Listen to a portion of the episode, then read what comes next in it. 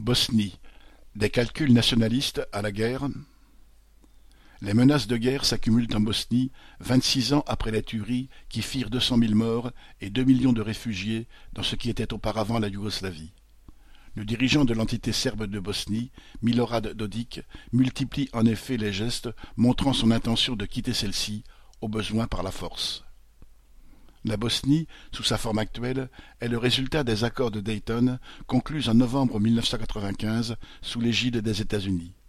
Ce plan, se voulant un plan de paix, divisait le pays en entérinant la pratique de l'épuration ethnique, officiellement condamnée à l'époque par les grandes puissances, mais en fait encouragée discrètement tout au long du conflit.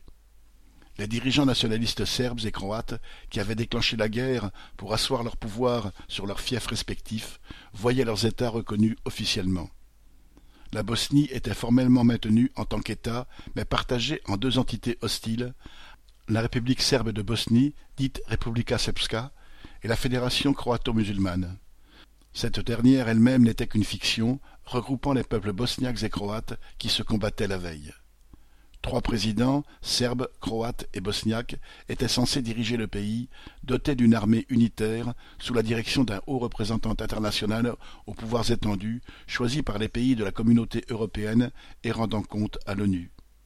Mais derrière ce rafistolage compliqué, les deux entités qu'étaient la République serbe et la Fédération croato-musulmane étaient plus liées aux États voisins de Serbie et de Croatie qu'au pouvoir central de Sarajevo, la capitale de la Bosnie reproduisant l'engrenage qui avait mené à l'éclatement de la Yougoslavie et à la guerre qui s'en était suivie de 1992 à 1995, Milorad Dodik, l'élu serbe à la présidence de la Bosnie, menace aujourd'hui de mener la Republika Srpska vers une sécession de fait.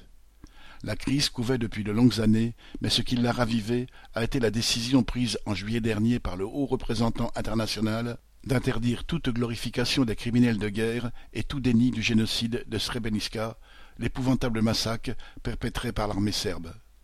Dodik a exigé le retrait de cette décision ainsi que de tous les décrets qui depuis 1995 ont quelque peu renforcé l'État fédéral. Il menace de faire sortir les soldats serbes de l'armée fédérale et de créer un État serbe. L'Assemblée nationale de la Republika Srpska a adopté vendredi 10 décembre des rapports préludant à la création d'institutions parallèles dans le domaine de la sécurité, de la défense et de la santé. Même si la Republika Srpska mène déjà dans bien des domaines une vie autonome, c'est un pas de plus vers la sécession, Dodik flattant le nationalisme serbe en vue des élections prévues en 2022. La bombe à retardement qu'a laissée la politique impérialiste de démembrement de la Yougoslavie menace aujourd'hui d'éclater en Bosnie. Le risque est d'autant plus élevé que derrière ce conflit, d'autres pays se sont positionnés. La Serbie soutient bien sûr Dodik, mais c'est également le cas de la Russie.